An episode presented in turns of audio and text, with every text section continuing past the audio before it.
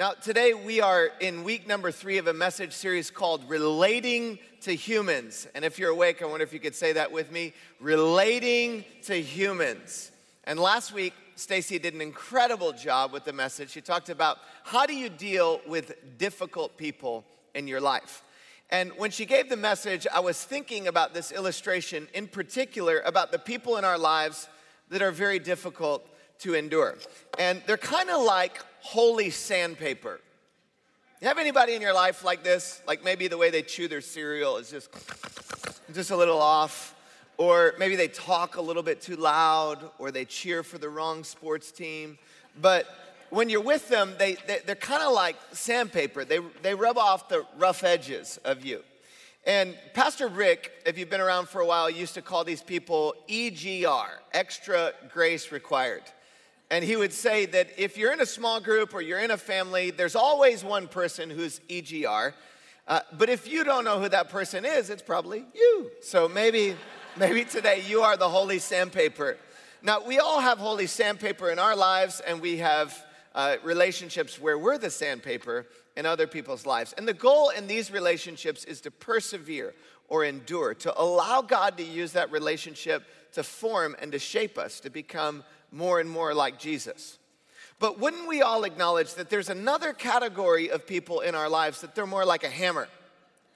And wherever they go, whatever they do, they are constantly looking for an opportunity to hammer somebody else. And these people are not just difficult, these people are destructive in nature. So they're destructive with their words, they're destructive with their attitudes. They're destructive, sometimes even abusive with the way that they treat other people. They're hammers. And we would also want to acknowledge that people who are hammers, the goal with them is not to persevere. The goal with a destructive person is to protect. It's to get yourself out of the way of the hammer when it's being swung at you. And perhaps today you are in a relationship with somebody who's destructive. So the question that I want to wrestle through today is, how do I handle a relationship with a destructive person? How do I deal with somebody that every time I interact with them, there's harm that's coming my way? And I have in mind perhaps some of you who've been in or are in abusive relationships, where maybe a parent or a spouse is physically, emotionally, or sexually abusive to you.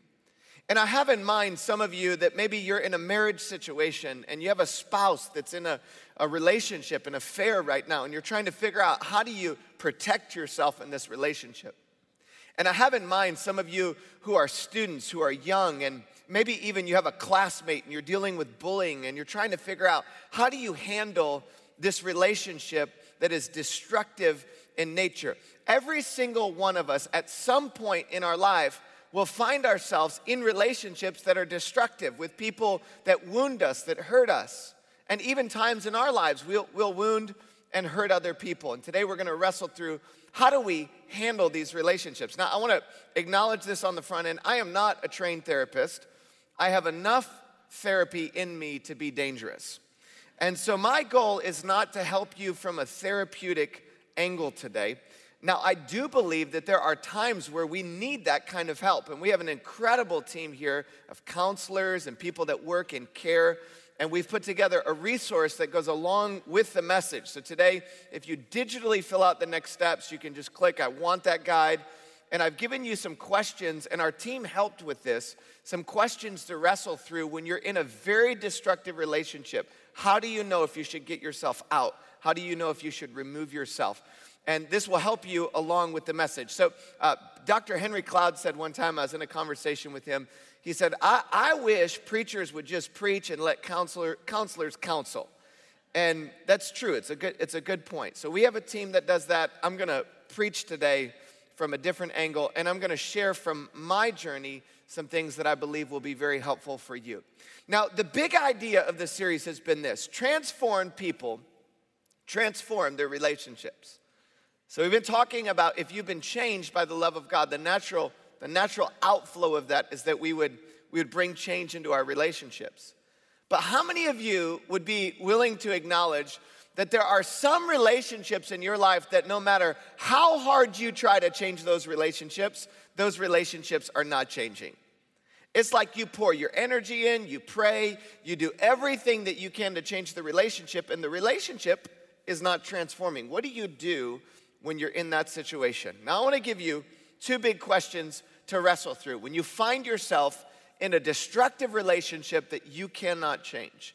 And the first question is this: what is the best path ahead for my safety and my health? What is the best path ahead for me to protect and get myself in a safe place? What's the boundary that needs to be drawn? And again, that resource guide will help you with some of these questions. And our team here would love to come alongside you with that question. Now, the second question is, what is the best path for healing in the relationship? So what's the best path for me to get healing in the relationship with the person that I'm relating to, who is seemingly destructive in the way that they're treating me? And I want to share with you what I believe are four options. And I'm going to go through this pretty quickly, but it's important to know that all four of these options are not mutually exclusive, and they're not always simultaneously possible.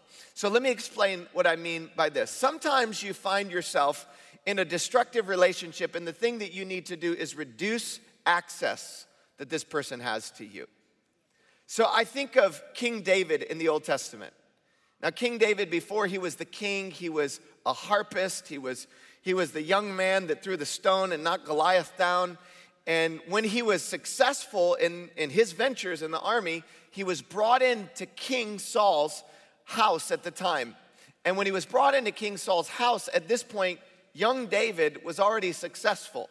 And they were singing songs in Israel like this: Saul has killed his thousands, and David his tens of thousands.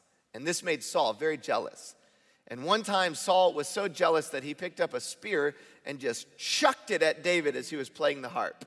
And David sprints out of Saul's house. And I want you to notice, David didn't stay when the spear was thrown at him. So there are times where people in your life, you have to draw boundaries and reduce or remove the access that that person would have to you.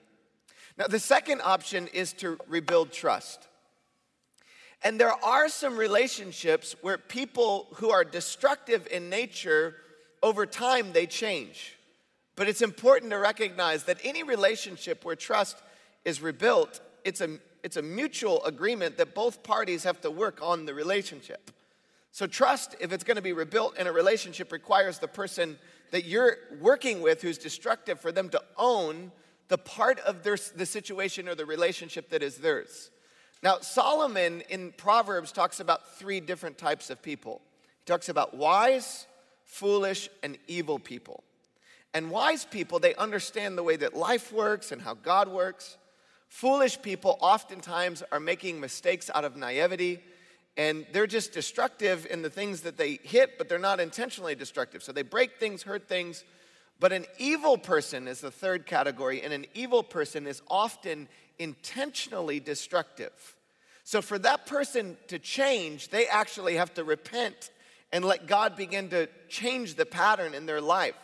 So you have to recognize, is this person willing to change? Are they willing to own their part of the problem? Number three is to reconcile the connection.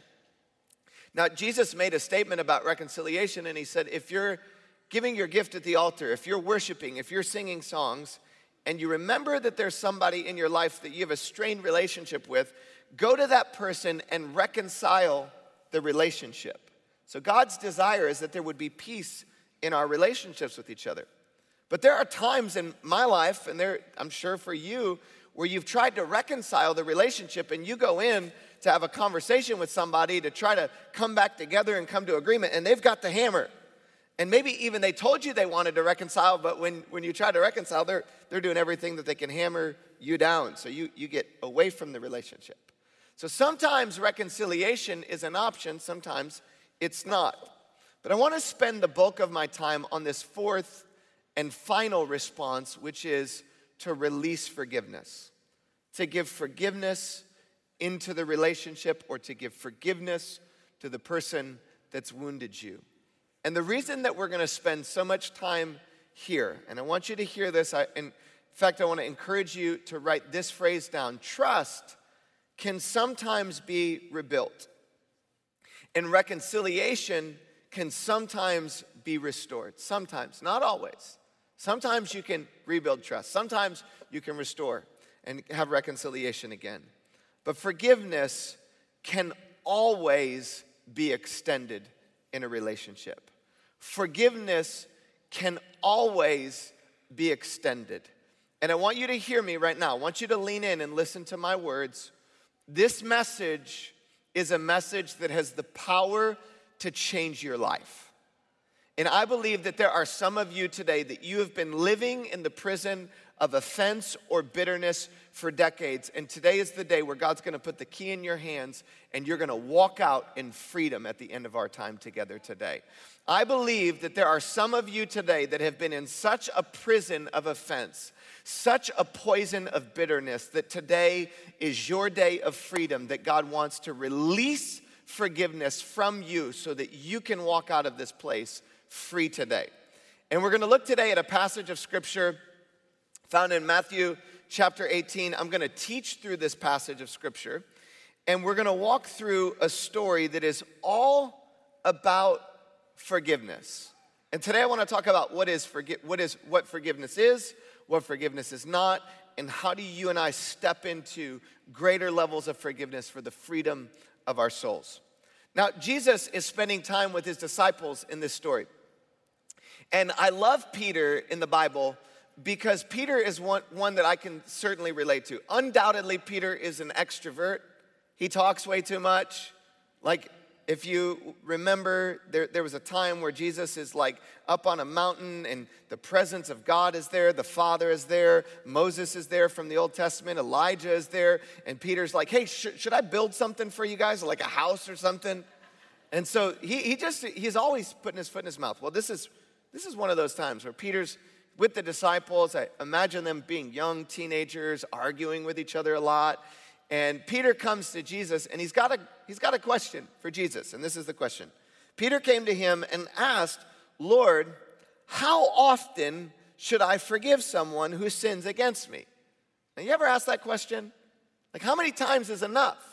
They keep doing the same thing. They keep saying the same thing. They keep treating me the same way. How many times should I forgive them, Jesus?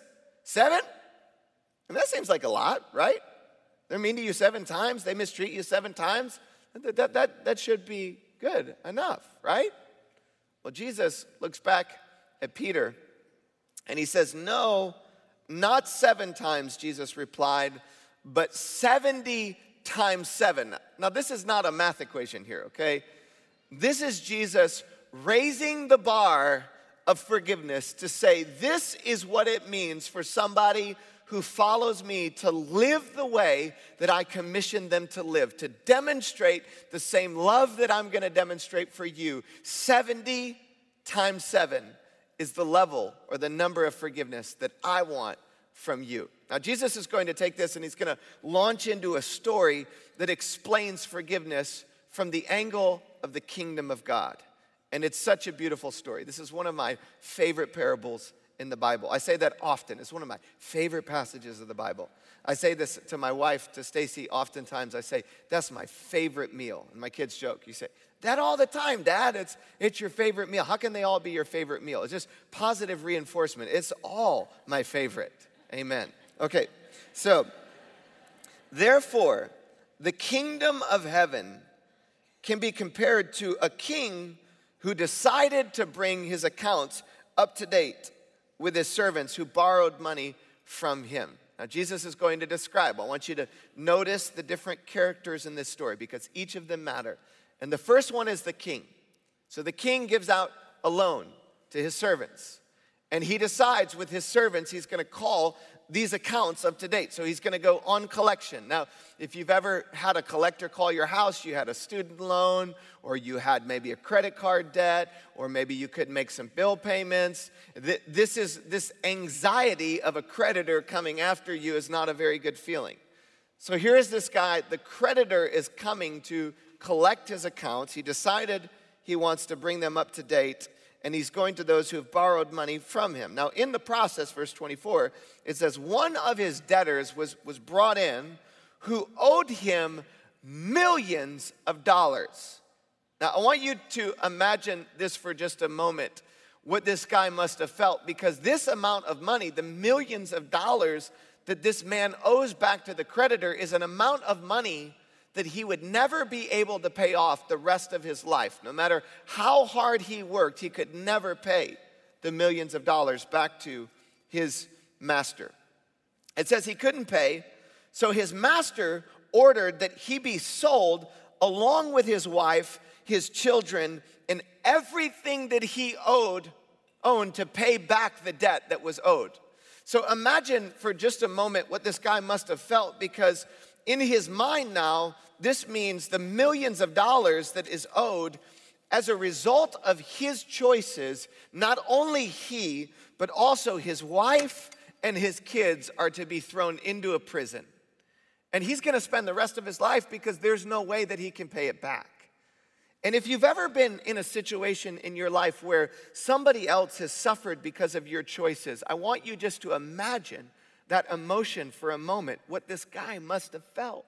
My wife, my kids, my family are going to be negatively affected for the rest of their lives because of my choices. So this is more than a creditor calling about a student loan. This is like, you're going to spend the rest of your life in prison for the millions of dollars that you owe back to your master. And so this guy, he comes back to the master. And it says when the master comes to collect, it says the man fell down before his master and he begged him, please be patient with me if you will. I will do everything that I can to pay it back. And he pleaded with him. So he is so overwhelmed with emotion. And I imagine this guy on his knees. He's weeping because he's feeling, this is what's going to happen to my family. And if you just give me a little bit of time, I'll go, I'll go back into the field. I'll work hard. I'll, I will do whatever it takes so my family doesn't have to go into a prison. And he's weeping. And this emotion is coming through him as he's standing before his creditor. And his creditor, the master, looks at this man, and his, all of his, all of his sadness. It says that this creditor, this man, when he saw the man, he was filled with pity or compassion for him. He was filled with emotion because he saw this man with eyes of mercy. And I want you to notice it says he was filled with pity for him, and he, what did he do? He released him. Will you say it with me? He released him. He released him. And then when he released him, he said, go, you are free, and forgave his debt. So I want you to imagine what this guy must have felt. Like, he's out of prison and he's doing this hallelujah joyful dance. I'm free. I was supposed to spend the rest of my life in a prison, and now I don't have to pay the debt back. I am liberated. So he goes home to his wife and his kids, and he's like, the debt is gone. It's not a debt he could have paid. There was no amount of money that he could earn that would take care of the debt that was owed. So he is liberated and free. And he walks out. And when he walks out, somebody else walks up to him. And the guy that walks up to him is one of his servants. And notice what Jesus says about this man. But when the man left the king, he went to a fellow servant who owed him a few thousand dollars. And so now there is this massive disparity between what the man owed to his creditor in millions and what the servant, a fellow servant, owed him in thousands. And in this moment, when you read the story, before Jesus gives the next line, the thought, intuitively, you would think, well, release the guy. Like, he's free. You were just forgiven millions. This guy owes you thousands. Let him go. But this servant, this, this guy that was just liberated millions of dollars, Jesus describes the story. He says, this man, when the servant fell down before him, he said he comes into him, he grabs him by the throat and demands instant payment back. So I want you to imagine this man, he's got his hand on his throat and he is saying, I want my money back from you. Pay me back my few thousand dollars, when he has just been liberated from millions. And his fellow servant did the same thing he did. He fell down before him and he begged for a little more time. Be patient with me, I'll pay it, he pleaded. But his creditor wouldn't wait. So he had the man arrested and put in prison until the debt could be paid in full. So now this man is thrown into a prison for a few thousand dollars when the other one had just been released and forgiven millions. Do you see the disparity? Jesus is telling us this story to help us understand what is forgiveness. What is forgiveness not? And sometimes in our lives, we have been liberated by the grace of God. The debt has been paid, and we are holding in contention. We are holding in offense the people in our lives who have wounded us, and it's harming our souls, and it's causing destruction to us internally.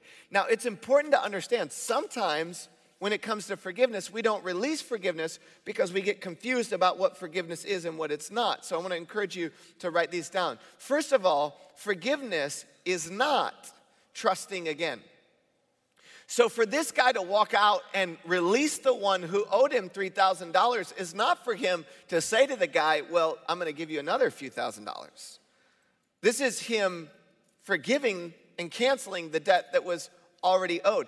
And sometimes we get confused. We think, well, if I forgive the person, I have to trust them again. No, you don't. You don't have to trust them if you're going to forgive them. You can forgive them without trusting them. Trust is something that once it's been destroyed has to be rebuilt. So it's not the same as trusting again. Number two, it's it's not reconciling connection. It doesn't necessarily mean that you're going to be best friends with them again. Just because you forgive them for what they did in the past to you doesn't mean that you're going to golf together. Doesn't mean that you're going to watch football together. Doesn't mean that you're going to be best friends at your place of work, or they're going to be your best friend at school, or you're going to do all your holidays with them again. It does not mean reconciling connection. So if you can separate in your mind, it's not trust, it's not reconciliation, and it's not excusing the hurt. It's not looking at somebody who's wounded you and saying, it's okay that you did what you did to me. It's not okay. And I hope that you can hear from me deep in my soul from a heart of compassion, because I know there are so many people in our church, you carry deep wounds. And what they did to you, what they took from you, the pain that you've endured, it's not okay. The abuse that they inflicted on you, it's not okay. We are not excusing the hurt when we make a choice to forgive. Forgiveness is very different than excusing hurt, reconciling connection, or immediately having trust. Jesus is trying to help us understand the power of forgiveness for the human soul and the liberation that God wants to provide to you through his love for you. And he continues his thought. Now, watch what he says after this. It says, when some of the other servants saw this, they were very upset with this. Understandably so. So they went to the king and told him everything that had happened. And then the king called in the man who had been forgiven and said, you evil servant, I forgave you that tremendous debt that was owed because you pleaded with me. Shouldn't you have mercy on your fellow servant just as I had mercy on you? Let me read that one more time. Shouldn't you have mercy on your fellow servant, just as I had mercy on you? And then the king, angry, sent the man to prison to be tortured until he had paid his entire debt. So the thing that threw the man back into prison was not the debt, but it was his choice, his unforgiveness, his unwillingness to release the man that had a debt against him. And some of you today, you are locked in a prison of bitterness. You are locked in a prison of unforgiveness. And today is the day that God wants to liberate you by his grace. Today is the day that he wants you to walk out of that prison of offense. I remember a woman when we started our church in the Bay Area, Lourdes from the Philippines. And one day I was preaching on forgiveness, and Lourdes, she's sitting in the service like you are right now. And she starts thinking about her husband who's been dead for decades. And he had been this harsh, abusive man to her. And at the end of the message, I just challenged as much as I knew how. I said, release them, release them in your heart, be free. And she made that choice. And she came up to me no less than a dozen times over the next ten plus years, every time in tears. And she said, I was angry and bitter in my soul, but I'm free now. I'm free because of forgiveness. See, forgiveness, when you understand it, it changes your perspective and how you step into it. The first thing is to understand that forgiveness is both an event and a process. So forgiveness actually starts when you're locked in a prison of bitterness and you say, I am stepping out. That's the event. That's the choice. But how many of us know that we've been in a relationship where we've continued to get wounded by the people? And there's a process of healing that your soul, my soul, has to walk through. So it's an event plus a process. Forgiveness is an event and a process, if you're taking notes. The second one is that forgiveness is the quickest way out of bitterness and into healing. It's the quickest way to fling open wide the door of bitterness and healing. And it's it's it's one choice in your heart to say, I'm going to release the person. And sometimes that prison that you've been in for decades can change. It's not that you're automatically healed and there's no more pain and sorrow. There's no more difficulty. You're always going to be healed and happy. No, but that one choice to step out, it's the quickest way out of the poison of bitterness that creeps into the human soul. The third one is that it's only possible with God's help and his mercy. It's only possible with God's help and his mercy. I have in my mind this image of a sermon I watched one time. Corrie Ten Boom is speaking. She wrote a book called The Hiding Place. And she said that she was standing on a stage and she was preaching. Now, it's good to know that Corrie Ten Boom in World War Two, she was somebody that God used in a very powerful way to save Jews. So as the Germans are coming through and they're sweeping the land for Jews, uh, Corrie Ten Boom would take with her family these Jewish little boys and girls and families and put them in her basement, hence the hiding place. And she did this and she saved many lives. But at the end, she was taken to a Nazi prison camp with her family, with her sister and her mom and her dad. And over a period of, of months and years, all of them, except for Corrie, died. She was the one that lived. And at the end of her life, she went on a mission to share about the grace and the mercy of God. And there was this one time she was preaching and she was standing in front of a large group of people. And at the end of the message, she calls for a response. And she said that when she calls for the response, she sees this man walking towards her. And when she locks eyes with the man, she realizes that this is the man from the prison camp that beat and murdered her family. And when she sees him, he walks up to her. And he notices, she, she's one of the ones from the camp. And he's like, I decided to follow Jesus. And he's like all happy and everything's cool. And she said, in her heart, she grew so cold. It was as if this deep darkness swept over her soul. And she said that when the man reached out to touch her hand, it was like a coldness coming from her hand into his hand. And she said, oh God, I, I, I can't forgive him. I can't forgive him. And then she prayed, oh God, that you would be merciful. And by your grace, you would help me to forgive this man. And she said it was as if the Holy Spirit began to melt her heart, and love for this man flowed into her heart, through her arm, into this man's hand. And she made this statement, oh, you have never touched the ocean of God's love until you learn to forgive your enemies. There's an ocean of God's love that you experience in that moment. And it's only by the power of the Holy Spirit.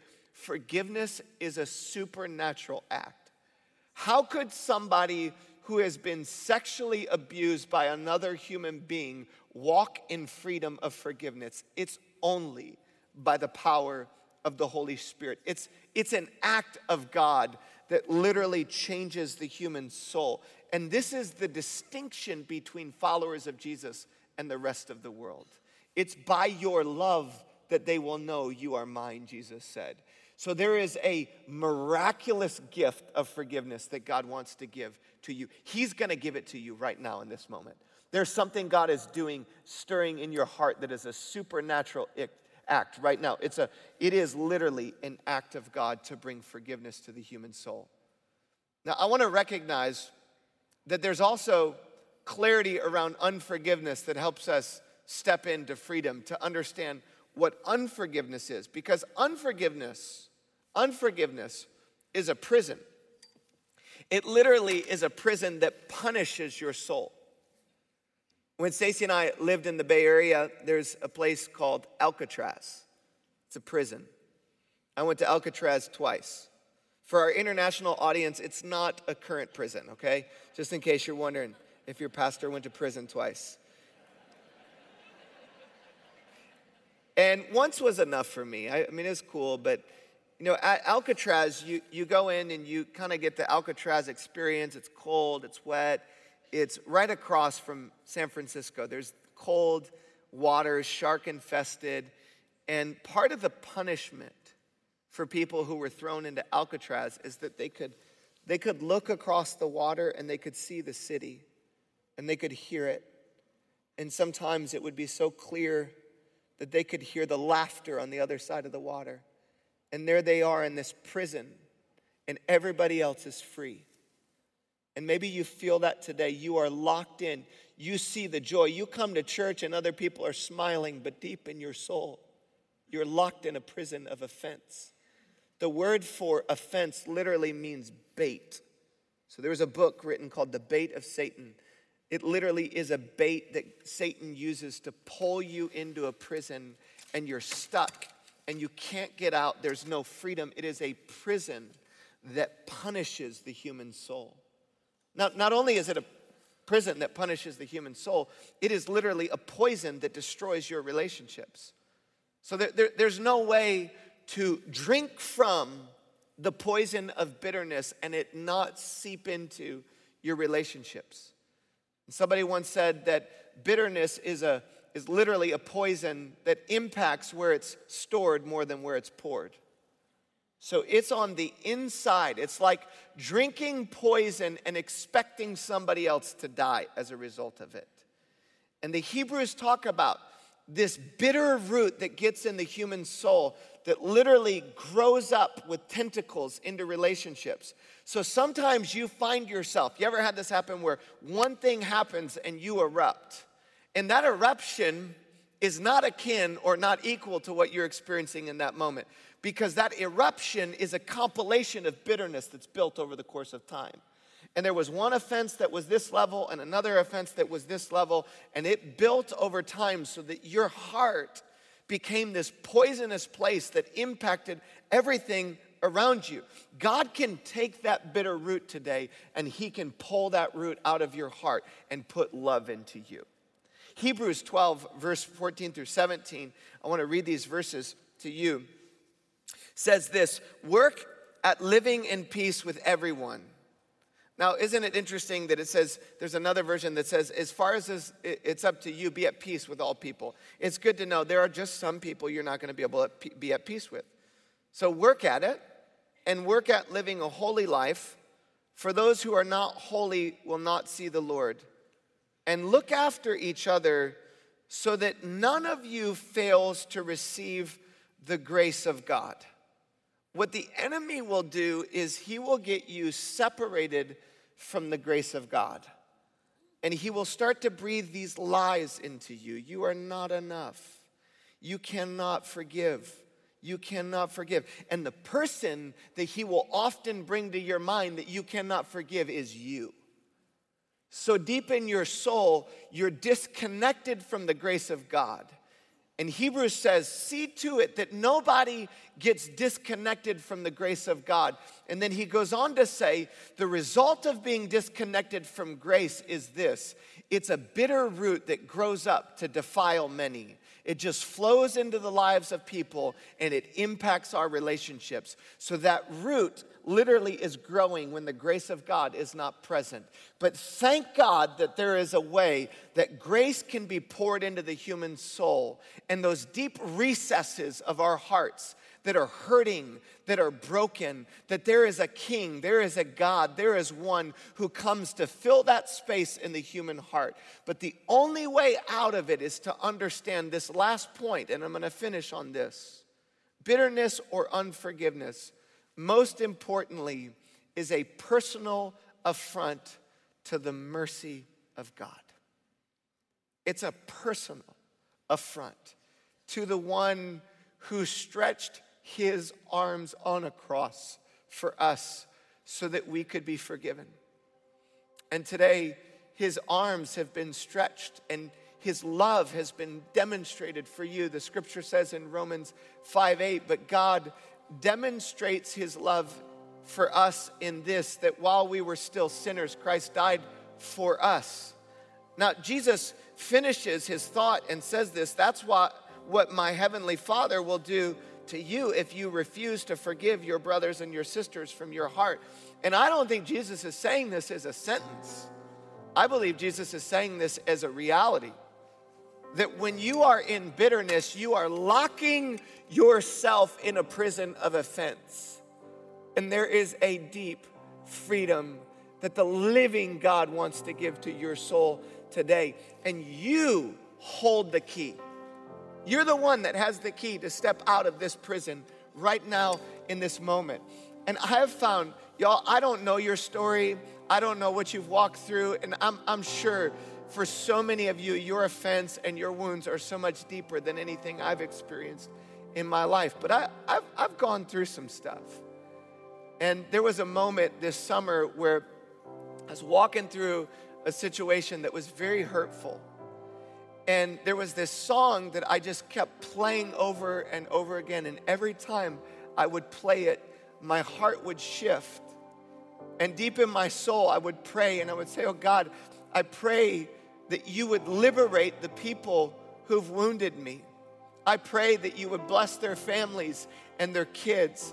I pray that you would display the same mercy that you've displayed for me.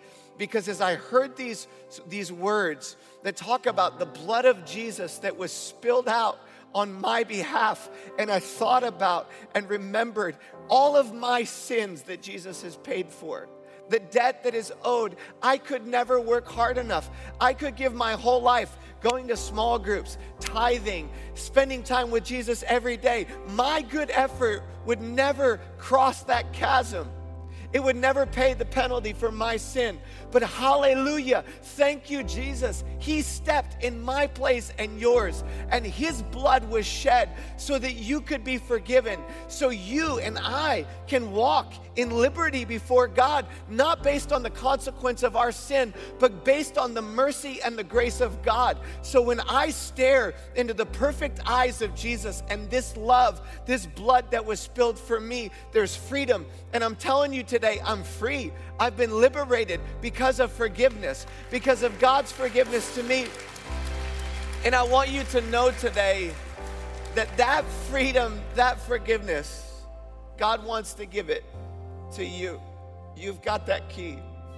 So I want you right now, we're going to sing this beautiful, powerful song.